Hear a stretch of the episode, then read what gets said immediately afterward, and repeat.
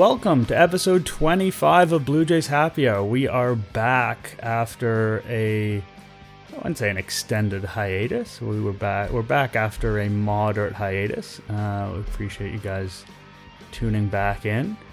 And since we were gone, Stoeten, it seems that Canada's team, the Atlanta Braves, has won the World Series.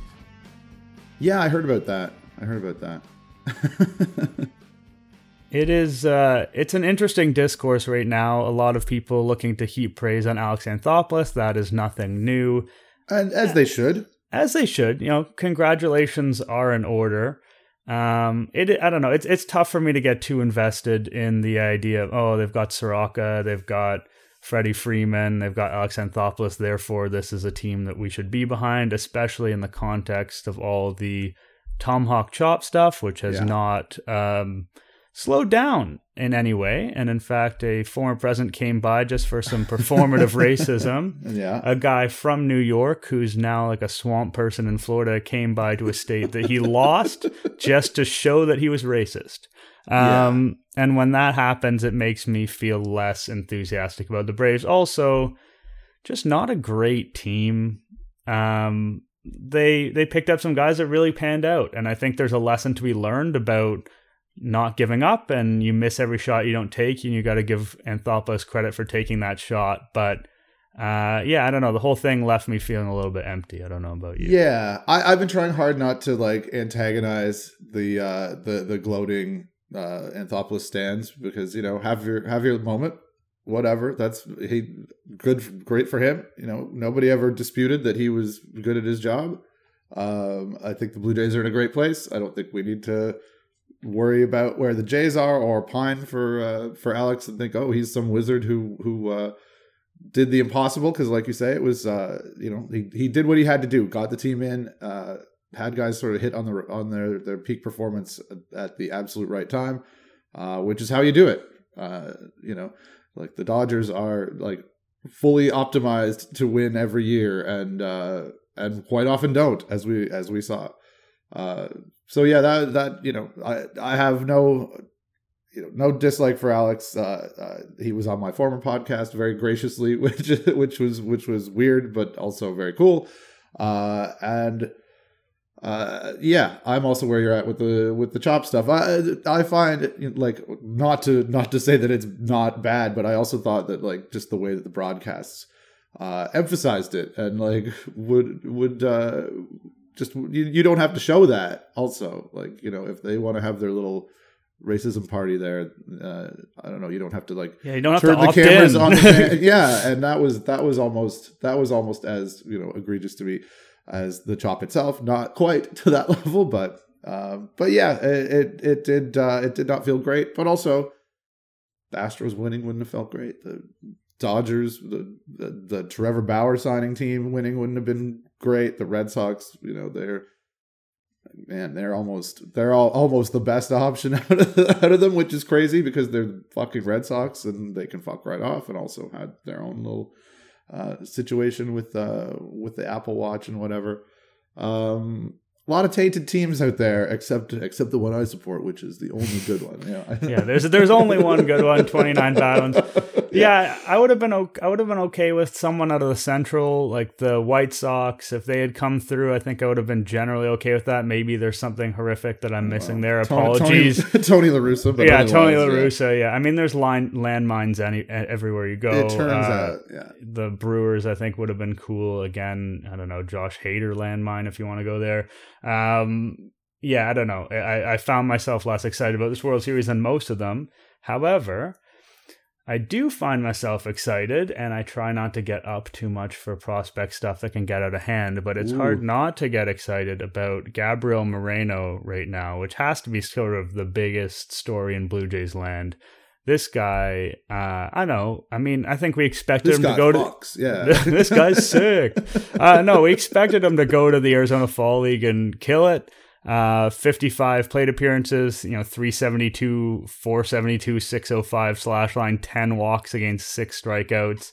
Um, you know, he, he very briefly tested uh, AAA and didn't really do much, but he was incredible at Double A. Uh, we wanted to see him bounce back from that injury. It's safe to say that he did And uh, yeah, I don't know. I I think it's gonna get people talking about that timeline heading into the season because mm-hmm. my presumption was that heading into the season, the general consensus and understanding would be that this guy's gonna start at AAA and like let's let him ramp up the free Josh Thole situation um, for a little bit, especially because the Blue Jays have solid options in place. And I don't know if this is going to change any of that. We're talking about, you know, 50 plus plate appearances at a level where the competition can kind of be up and down. Mm-hmm. But uh, I'll tell you that sort of the, the chorus and the pounding of the drums from Moreno is going to increase in a way that maybe the Blue Jays didn't predict coming into the 2022 season. Yeah, probably. Though, I mean, uh, I don't know. I think at his end of season presser, uh, the Zoom call that Atkins did, he you know was asked about catching depth, and and he did sort of suggest it might be too soon for Moreno the start of next year to be with the team, but didn't like didn't say no to that either. And uh, well, as we'll as as as we'll all hear later on, uh, I believe one of your over unders uh, was that he would show up in 2021, which which if he hadn't broken his thumb, uh, could have happened. And and like you're right about the varied competition in the AFL. Like that's always. I mean, I remember Keith Law for years banging that drum. Like don't don't scout the stat line anywhere, but especially like the Arizona Fall League is. Uh, you know, there's some great prospects and there's some guys working on stuff who just need ex. You know, they're not necessarily uh, big. It's not like you're. It's not like he's doing this against big leaguers. He's doing it against, but against guys who who knows what level they'll be at next year. But uh, putting some good swings on the ball, absolutely, and you know, throwing guys out and and just doing everything that he could possibly do.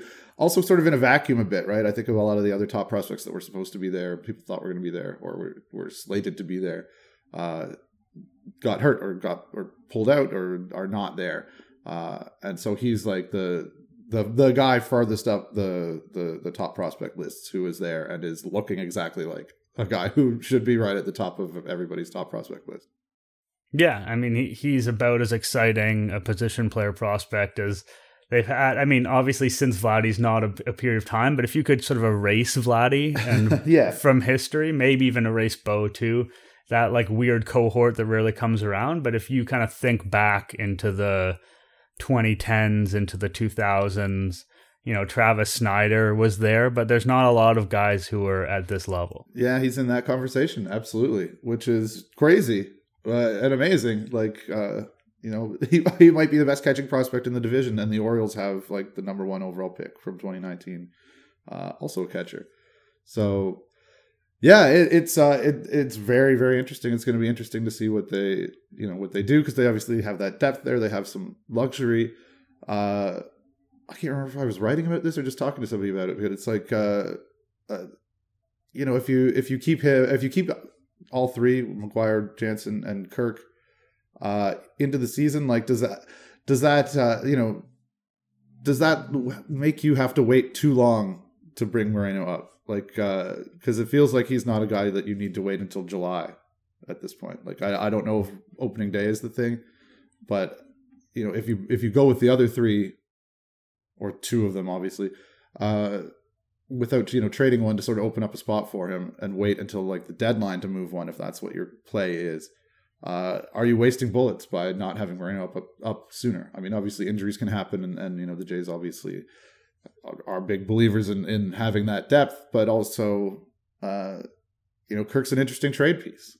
Uh, maybe not as I, I think I saw Kevin Goldstein talking about you know not particularly enthralled with any of the other Jays catchers anyway, so maybe the industry isn't as high on, on Alejandro Kirk as you know the as like Jays fans are, which I think would probably be understandable. Um, but still, there's not a lot of catching out there on the free agent market or just in general. So uh, the Jays are going to be looking for ways to get better, and that's perhaps one that I think a lot of people have identified early. Yeah, I think in the off season they would probably be wise to trade one of their guys. Uh, mm. And by one of them, I mean uh, Jansen or Kirk, because in my view, McGuire has no value whatsoever. Correct. Correct. Um, but, and I, I'm not saying that they get a huge haul for them, but like you said, you're kind of I know injuries can kind of strike, and any sort of depth problem you think you have can go away very quickly. But at the catching position, it's not quite the same where you can put the guys in other places. Like there's just less flexibility there, and a, and a problem of a pileup is actually a problem, especially when you have a guy potentially as good as Moreno. So I wouldn't be shocked if they did that in the offseason at some point, even if it's not a massive, massive return. I you know, I know that we talk yeah, how much the yeah. Blue Jays love Danny Jansen. I th- I got to think that there's there'll be some teams out there that feel, you know, his bat really came around, his defense is good. I'm not saying that teams are necessarily in love with him, but I bet you that there's a couple teams that would see him as a potential starter. Um, you know, Kirk is an interesting divisive guy but again, it only takes one or two teams that see him in the positive light, right? Like the whole industry doesn't have to think, oh, this guy's a stud. Um, just one or two teams have to sort of have that vision, and I could see that with Kirk or Jansen. Yeah, I, I think that's I, I, think that's right, and also other teams are going to see Moreno is there, and they you know they know that the Jays are not going to have these same four guys in a year. It, that seems that seems unlikely because he's just that's that's his job. He's uh he's he seems like he's that good just based on you know I you know again just looking at the swings and everything I, and and not trying not to scout the stat line but just all all that you read all the you know the scouting reports I think uh, Josh Norris from uh, Baseball America or maybe Baseball Prospectus I apologize I forget which one was like uh, some of the like the best reports he's ever seen on a guy uh, I've been on Moreno, and he's he's maybe you know the high guy at his outlet because obviously there's going to be uh, varied opinions. And I somebody I I posted that I, and somebody in my comments was like, "Has he been like where was he there when Vlad was around?" Because I can't believe that Moreno would be getting higher reports than that, or you know Wander Franco exists. Uh, but uh, so maybe it's hyperbole. I don't want to put words in his mouth or anything, but uh, but that's what he tweeted, and uh, and and yeah, it seems uh, it seems like it's coming true. Uh, and like you say, I think it doesn't have to be it doesn't have to be a huge return. I mean, I think that obviously you want to get the best return you possibly can, but even just thinking about the roster, like Moreno in AAA and Kirk and Jansen in the big leagues versus Jansen and Moreno in the big leagues, and you turn Kirk into a reliever even uh, like a good one, obviously, but like that would be that would be a better use of resources, I guess. Yeah, it'd be the type of thing that maybe could make a one game difference over the course of a 162 game season, which is the sort of thing that I'm sure we'll be saying quasi snarkily about a variety of different uh, transactions over the course of this off season. Turns out, it turns out it matters a lot. Yeah couple of sort of small Blue Jays bullet points. I don't know if we have to dig too deep into them. The Steven Matz qualifying offer discussion has been sort of floating around. For lack of anything better to talk about. For lack of anything better to talk about. my belief is that in theory, like that amount of money Steven Matz could return, but that's kind of the top end of his value. You'd be buying sort of the height of what he could conceivably do. There's a lot of pitching out there. The Blue Jays love flexibility. It's just those all the factors coming together.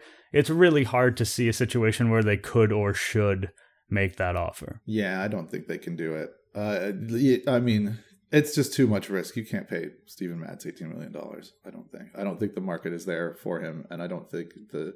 I don't think it should be. yeah, I, I like. I was looking. Great season, Laws, to be fair. Uh, better than some people 100%. realize like Keith Law, and I like there's you know there's predictions and whatever out there.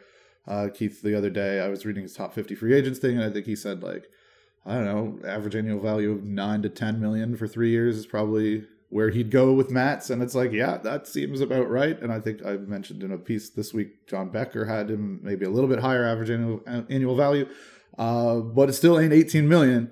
And uh, just the, the the the bounty that is the potential draft pick is just not good enough for the risk of tying up that much of your payroll into Steven Matz, who deserve you know deserves a, a guaranteed rotation spot somewhere.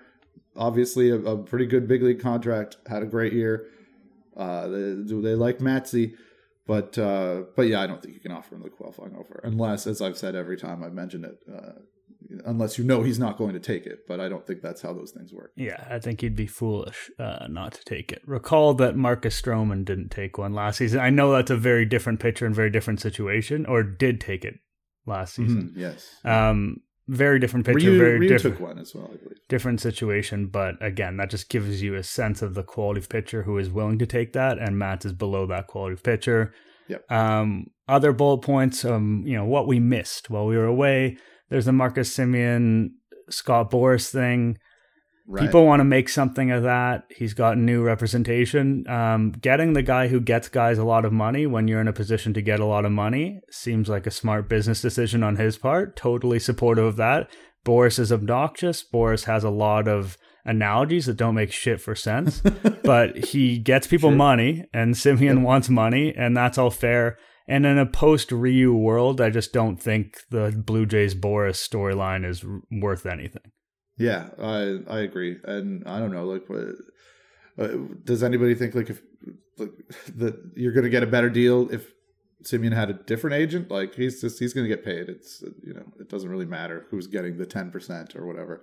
Um, but I, you know, you're right. I get it because it does. He is obnoxious, and he is also a sort of a you know famously, uh, like a, a like a, a d- doesn't necessarily push guys into being hired guns, but just definitely like chases the the biggest dollar, which is maybe interesting because you know so many people and such of the story about Semien's free agency has been like, oh, he really wants to play shortstop, he really wants to be on the West Coast. I hear that like every time his name comes up, it's like, oh, you know, the Giants, you know, have a a lot of money now with uh, Buster Posey retiring.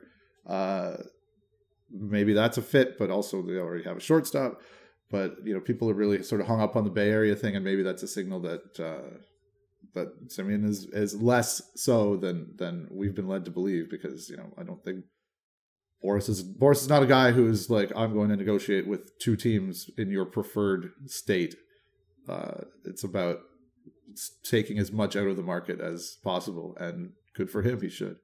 Yeah, Semien does feel like a bit of a Giants guy, um, but that's uh. Yeah. that's based on nothing and uh, very nebulous. And he, yeah, he'll probably end up I would, chasing.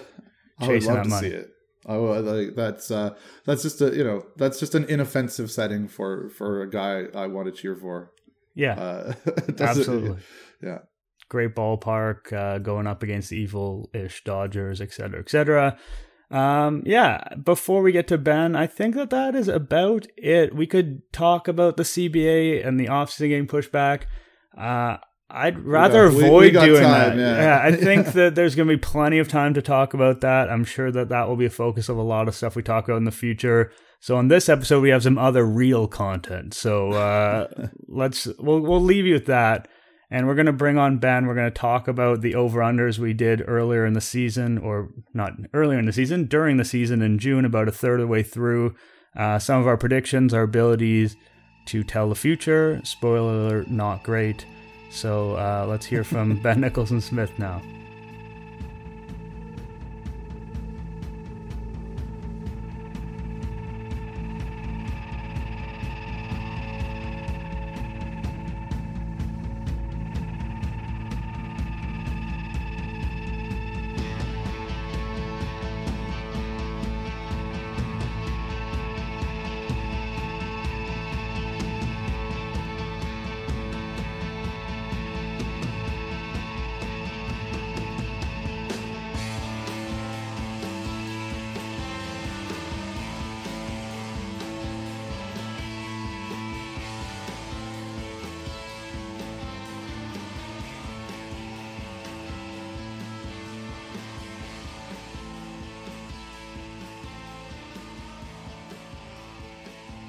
We are joined by Ben Nicholson Smith, MLB editor at Sportsnet.ca. Our longtime listeners who were there since more or less the beginning will recall that we brought Ben on and we did a various uh, we did make various predictions about the future, which um, is rarely advisable, uh, especially if you hold yourself to account.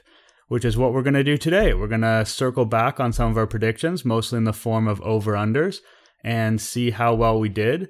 Uh, I don't know if I want to give the game away, but the reality is not great. Um, if we could tell a future effectively, I don't think this is the business we would be in. I think we would be uh, on Wall Street and or Bay Street, uh, making ludicrous amount of money, which none of us are. So bear that in mind. But uh, we're going to take a look at some of these over unders it should be fun. And it's always it's so humbling to be reminded of just how wrong we were in so many different directions but it happens like every time i make predictions. And i do you know as as both of you guys do as well i try to hold myself to account. Like even in my i write a bold predictions thing every year at sportsnet and i always have the previous years um, you know results in there. And man it's it is a reminder that uh, yeah this game is just so hard to predict this game anything, you know, the course yes. of human society.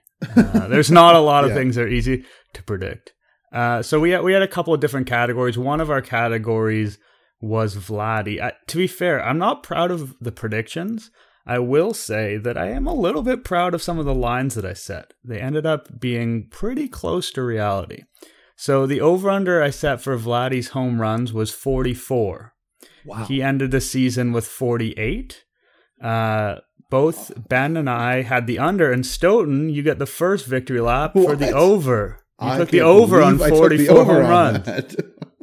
yeah, it was pretty bold, to be honest. Um, that would have made no sense. Yeah.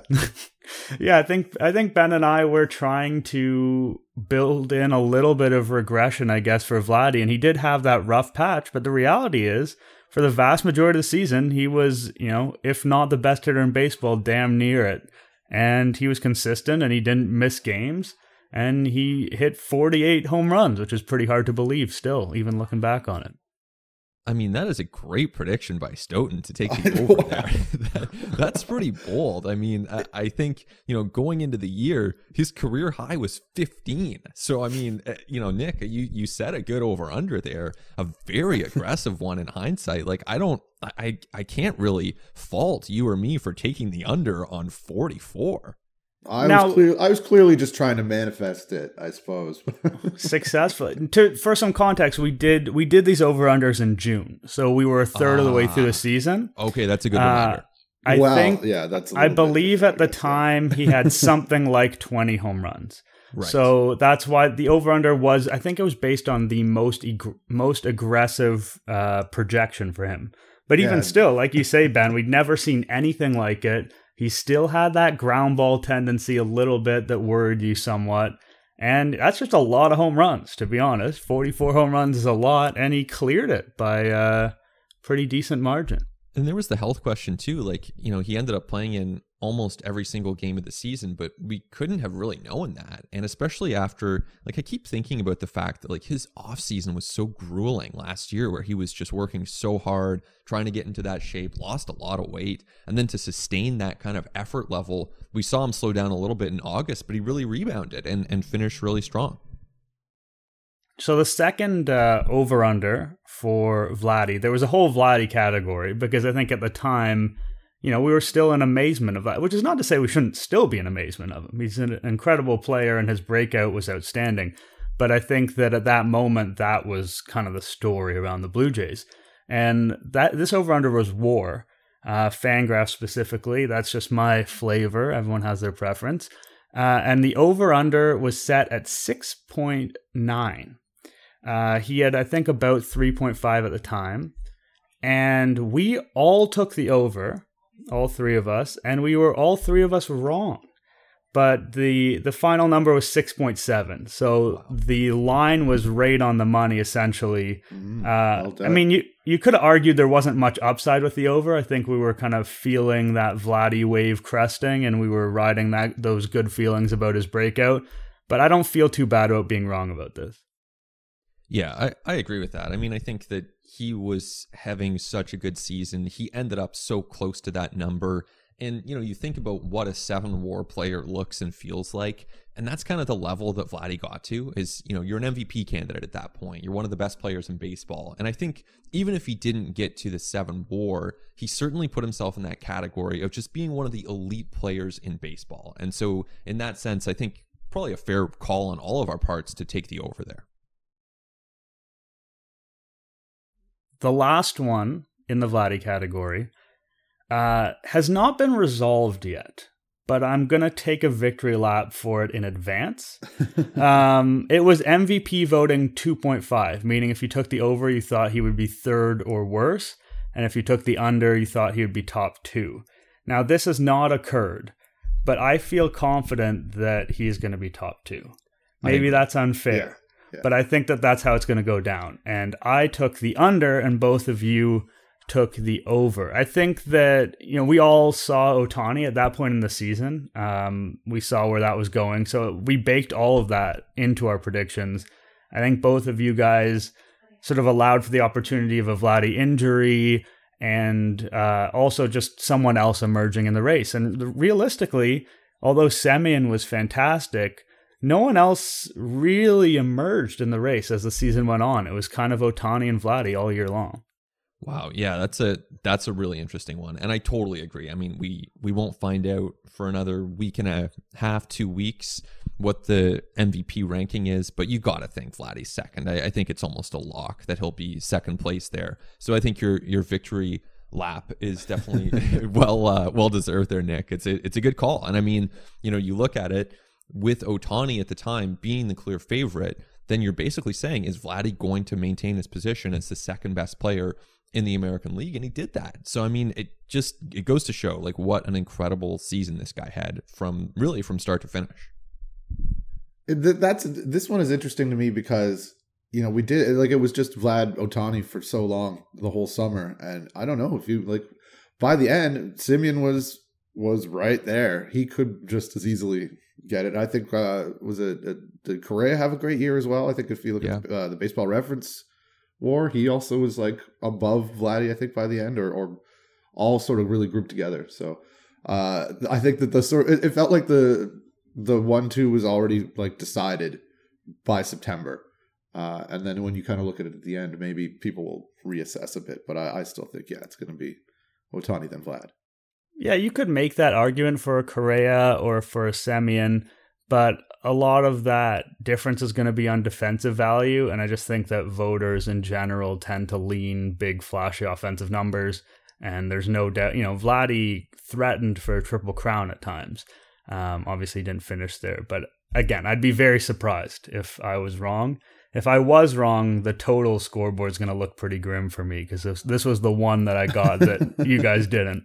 Yeah, I think you got this one. I, I it's really hard to imagine, and I didn't I didn't vote on MVP or I didn't vote on anything this year, but um, I I just think voters would look at the 48 home runs and the narrative, and, and this might have actually been part of your reasoning, Nick, at the time, but like the narrative of this 22 year old doing this, like it's it is pretty uh, juicy. I, I think it's kind of hard to resist. Yeah, my narrative argument, because I listened back to it this morning before we recorded this podcast, was about the idea that he could be the player to tip the Blue Jays into the playoffs. Because he was on the pl- the he was the player on that team right on the edge. uh, obviously, that didn't play out, but it very nearly played out. Uh, I still think Ohtani would win, even if the Blue Jays had made the playoffs. But that's a whole different ball game. So through three over unders, we were a collective two for nine. So when I started listening to it this morning, I was like, "Oh man, we are gonna eat a bunch of humble pie today." I will say to the viewer, it gets to the viewer, to the listener, it gets better. Uh, but this is this is the low point for us, especially for Ben, who is sporting a hard 0 for three Ooh, out, of, out of the gate. Number four is is an incredible line by me. You know, I'm just not even going to bother being humble about it. Uh, the line was George Springer game 78.5, and he played 78 on the dot. Wow. so come on, with the unpredictability of George Springer and the injuries in and out, I I feel really good about that. And there's Uh, like 10 or 15 of those he probably shouldn't have played, but Yeah, I mean, oh, yeah, that there's an argument for that. Yeah, that was part of our discussion too about how much DH time he would log and how Tellez was on the way out, etc. Unfortunately, I didn't get to you know reap the benefits because we all said under on this and we were all very nearly right. Um, I liked our our logic was a lot about you know about injuries, about age, about the Blue Jays being inclined to rest guys and those DH at bats being open, and I think all of that basically came to fruition. So now the- where where was he in his recovery at that point? Was he back on the field yet? Uh. I think he was he had re and I think he had come back and now he was on his way back for the second time, but Wow. nearly back. And so Um, the the line where was the line set again? 78.5. And we all took the under. We all took the under. So we just barely got this one right. We barely got it right. If we got this wrong again, our overall score would be uh yeah, not ideal, but we we all we all got it. We all figured I think at the time it was just over 100 games left in the season and he basically needed to play 75 or whatever it was and we figured that he would do that. Just or he wouldn't quite do that, which is what happened.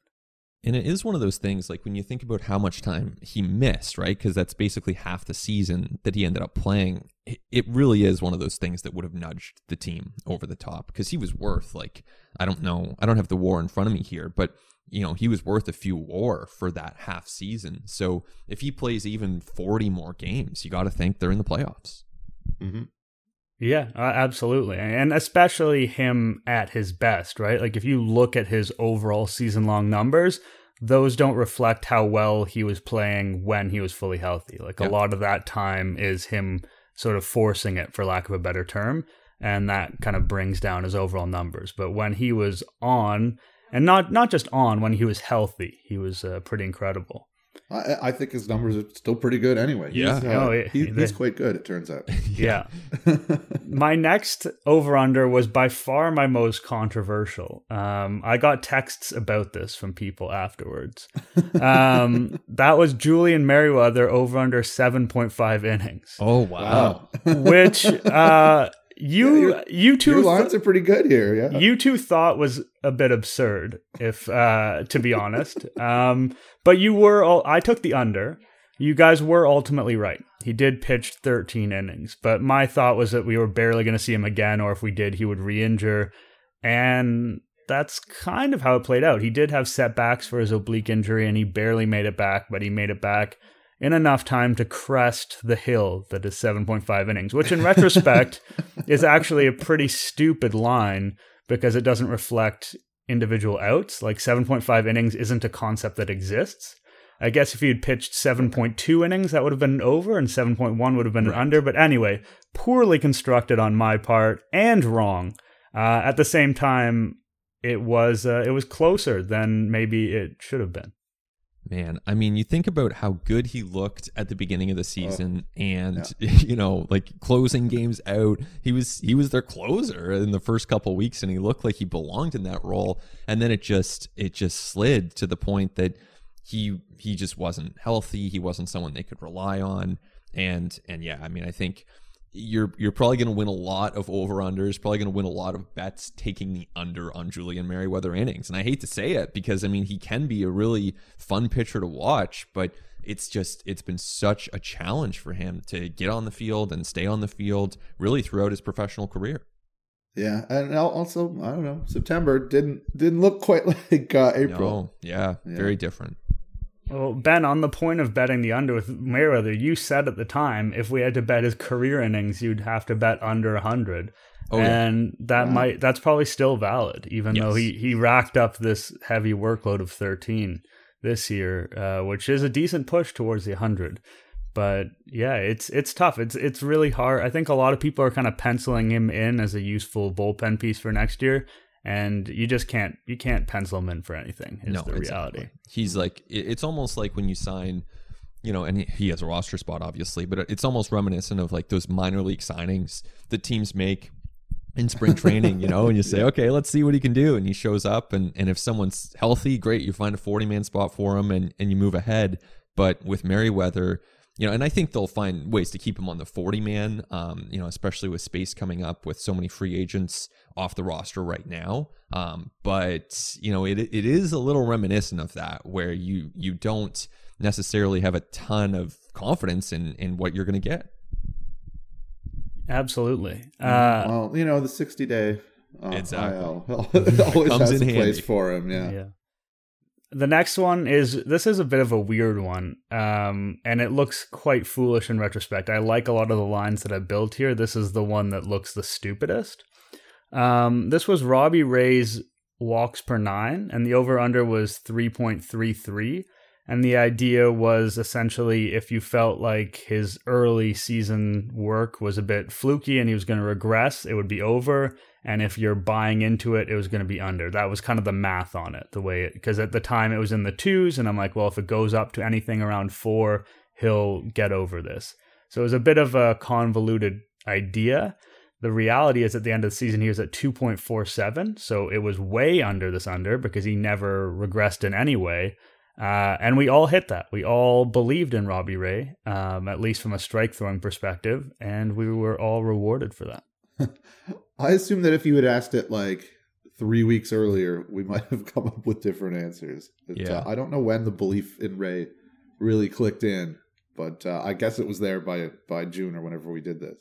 You know, I'm just bringing up his his baseball reference page because I'm kind of following along here as you read the, these, Nick. And I am just seeing here he led the American League in innings this year, which is just remarkable. Um, you know, as well as ERA and strikeouts. Like what a season he had, and I guess you know the 2.47 that he had this year.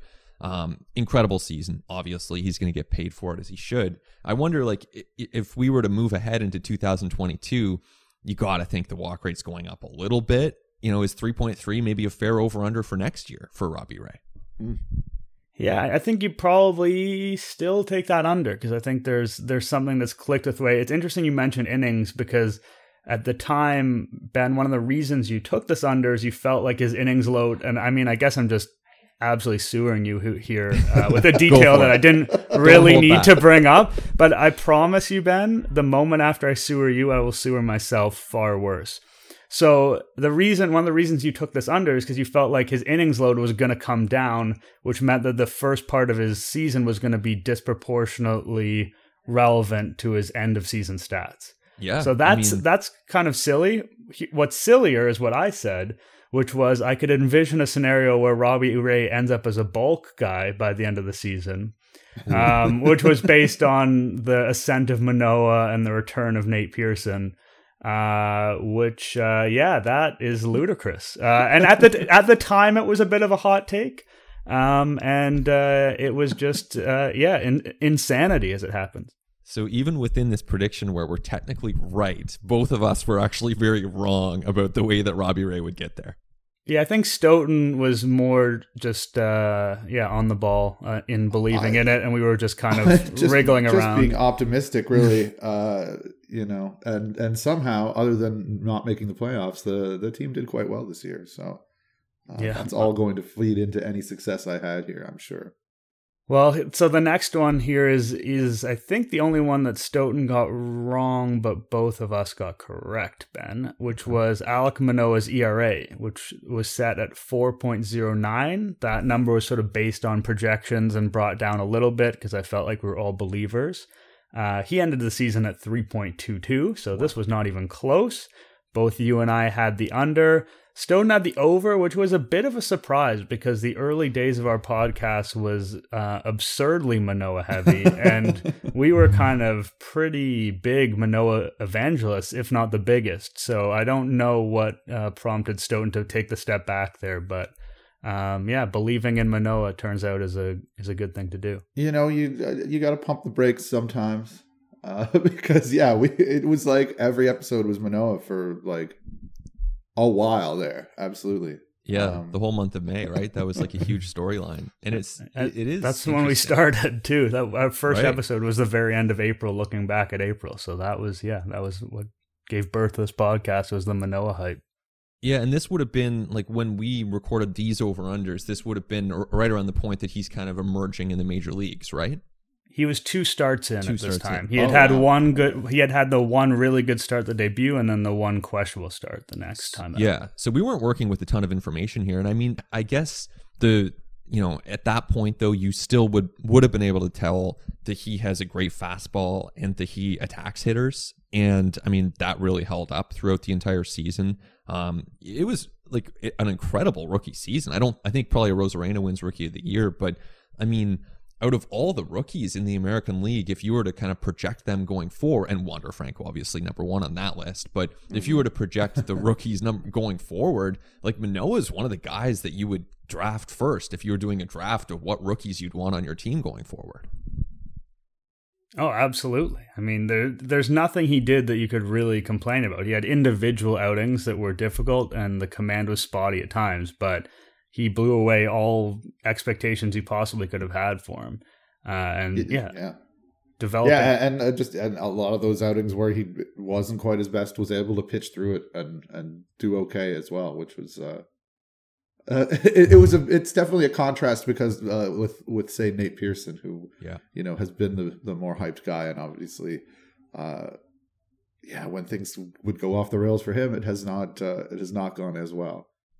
So the final over under um, was Marcus Semien War which was at six. We set it at six. He was at about uh, somewhere around three at the time. And we all picked under, and we were all incorrect. And it's interesting because Semien's a guy whose success was a little bit odd through a lot of the year. Like he didn't have those big quality of contact numbers, but he had those big home run totals. And he seemed to, I don't know, game the system might not be the right terminology, but he seemed to find a way to yank those not particularly impressive, not particularly long home runs down the left field line in a way you sort of figured was going to end, and it just never did. He just kept doing it all year long. Yeah, I mean, you you would have thought that at a certain point, pitchers would realize that if he sees a fastball, he's going to turn on it and try to pull it, and usually hit it over the wall.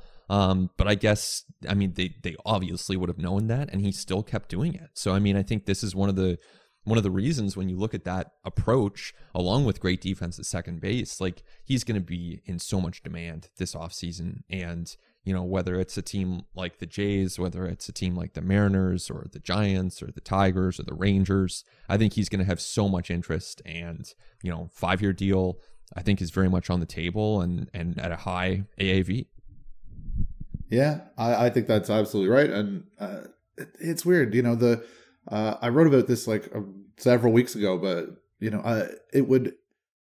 I love Marcus Semien. I love what he did this year. I would love to see him back with the Jays, but it is interesting how it, a lot of like the the peripherals, like the strikeout walk rate or whatever, uh, this year went right back to the levels where they were prior to his 2019, uh, where he had a really high walk rate and, and his strikeouts went way down.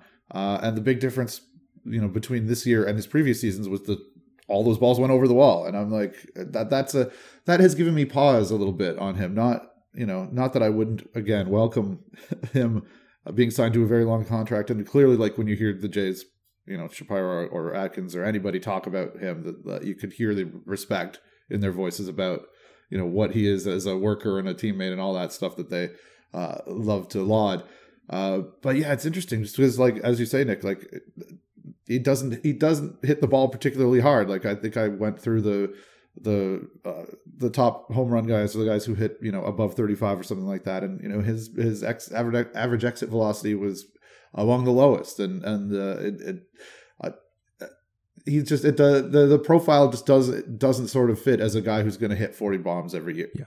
Um, and then uh, and I don't know what I don't know. I think somebody's going to pay him like he is that guy. Yeah, and uh, that's going to be uh, it's going to be great for them. And also, I I don't know if it, in the like narrow thinking about it in uh, you know from a, a GM's eyes kind of way, you're like, oh, is that the appropriate value? I'm not sure.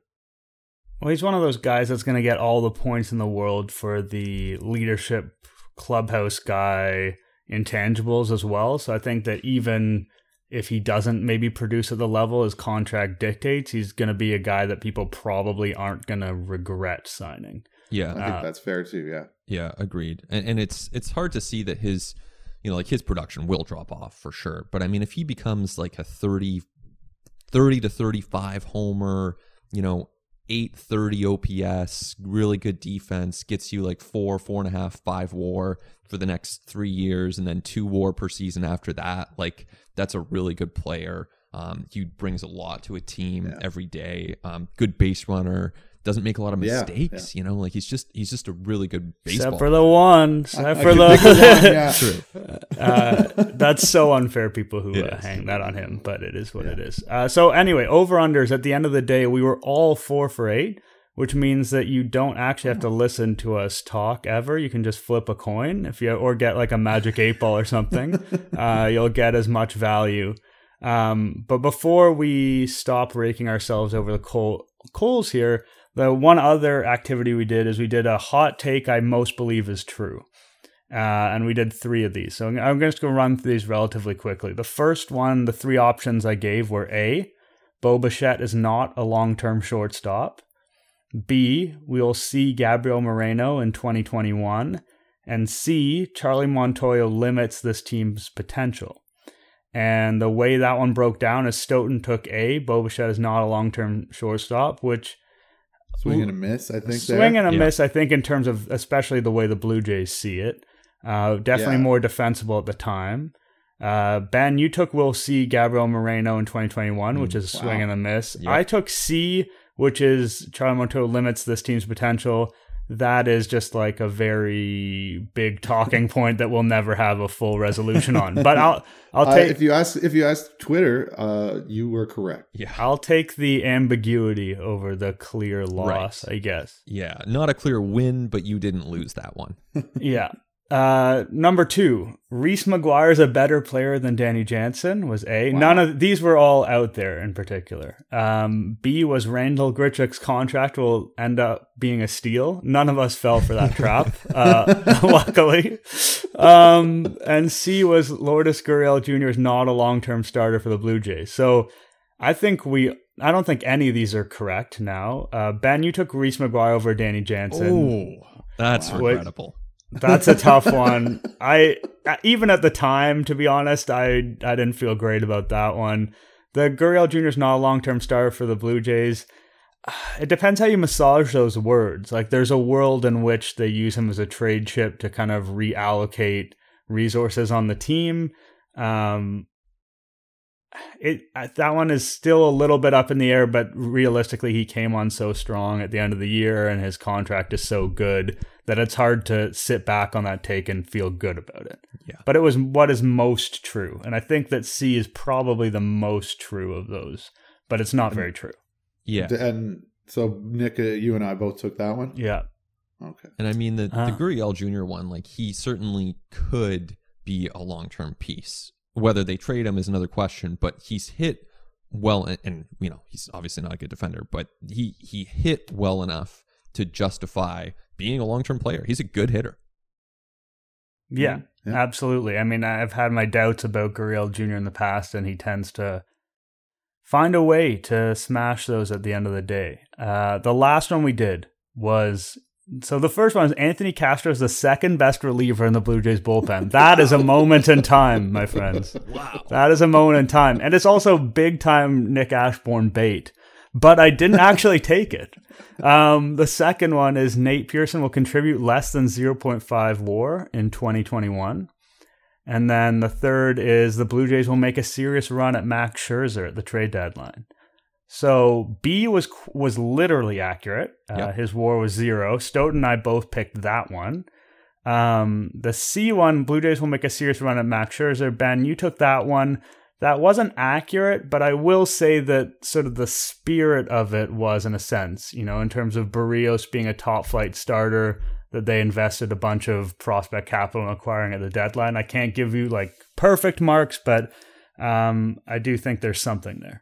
Yeah, I don't feel bad about that one. Um, yeah, like that's not like a huge whiff, and I'm sure you know they, as you guys know, they check on everyone. So you know, but serious run is a different thing than that. And there's we haven't been led to believe that there was a serious run. But getting Berrios, like they were obviously a big player at the deadline, um, in the starting pitching market. So that ended up being somewhat, yeah, as you say, directionally true. Which is when again, when it comes to predicting the future, that is about as good as you could hope. Um, literal literal accuracy is pretty hard to come by. It's funny how much Nate Pearson will contribute less than 0.5 war in 2021. Looking at it months later, it doesn't look like a hot take at all. You know what I mean? It's like, oh, of course that's how it would play out. But at the time, I think it really was. I think at the time there was an expectation that Pearson was going to come back and give this team quality innings for some amount of time, or at the very, very least, be a very good reliever. And obviously, he flashed being a very good reliever at times, but not consistently, and didn't give them many innings. Um, but it that that is uh, it kind of goes to show how rough the Nate Pearson experience was in 2021. That we had relatively modest expectations, and he still fell pretty short of them. Yeah, I mean he's he's someone who you know you look at next year for Pearson and it's a huge year, right? Because like you could easily imagine he emerges as like uh, Shane McClanahan, Luis Patino, like legit arm for the Jays, or you could imagine that he's kind of sputters again, and at that point, I mean, if you know, it's really hard to to put him in the category of important players in the team if if he does sputter in twenty two. Yeah, well, oh, well, Ben, I, I, I wrote about and I, I, listened to, of course, your uh, your talk with Atkins, and that that was one thing that jumped out at me is where he was like whether whether he's in the majors or at AAA, and I'm just like, whoa, yeah. AAA for Pearson again. yeah. But but yeah, it could it, that could actually happen. Absolutely. I mean, if that happens, it probably speaks to them acquiring some pretty decent starting pitching, um, which I guess is a well, good sign if you're a Blue Jays fan. but also, I, yeah, yeah, it's an assumption I think many of us have coming that they will get a good pitcher. Uh, ben, I appreciate uh, you coming on and uh, reliving a very random moment in time with us. Like you said, I do think is important. I mean, important would be uh, a stretch. This is a Blue Jays podcast. But I do think that if you're going to have some credibility in the space, it is nice to revisit things that you've said in the past and hold yourself account to some degree.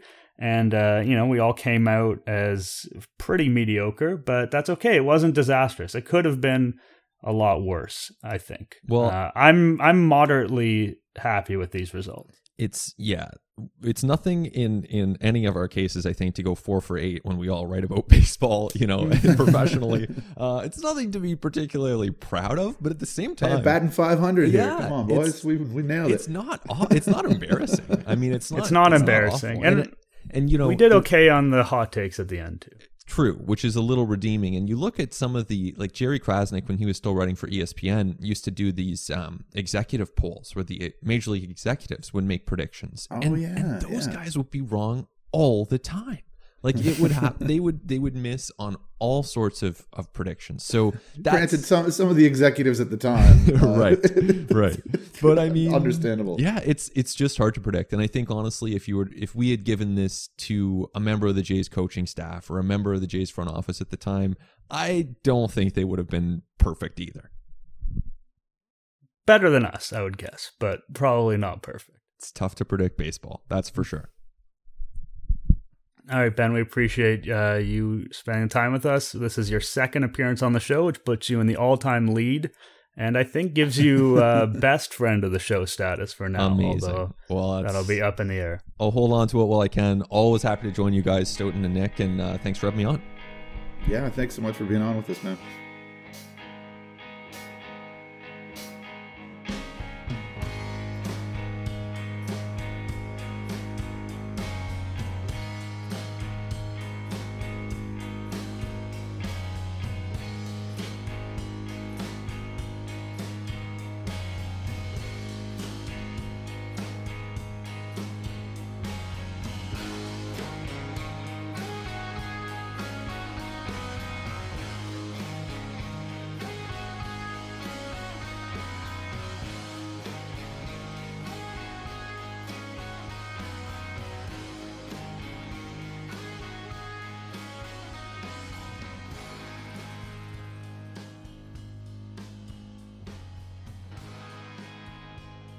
And that was uh, Ben Nicholson Smith and us um, being approximately as good as, a, like I said, as good as a coin flip, as good as a magic eight ball. That's where we're at when it comes to baseball analysis. I hope that you guys have your eyes wide open about that going forward. I hope you will stick with the podcast nonetheless. Um, yeah, we appreciate you guys listening in, subscribing, giving reviews, all the things that you do. Um, we appreciate. We are doing it for you, and we will get back to you next week.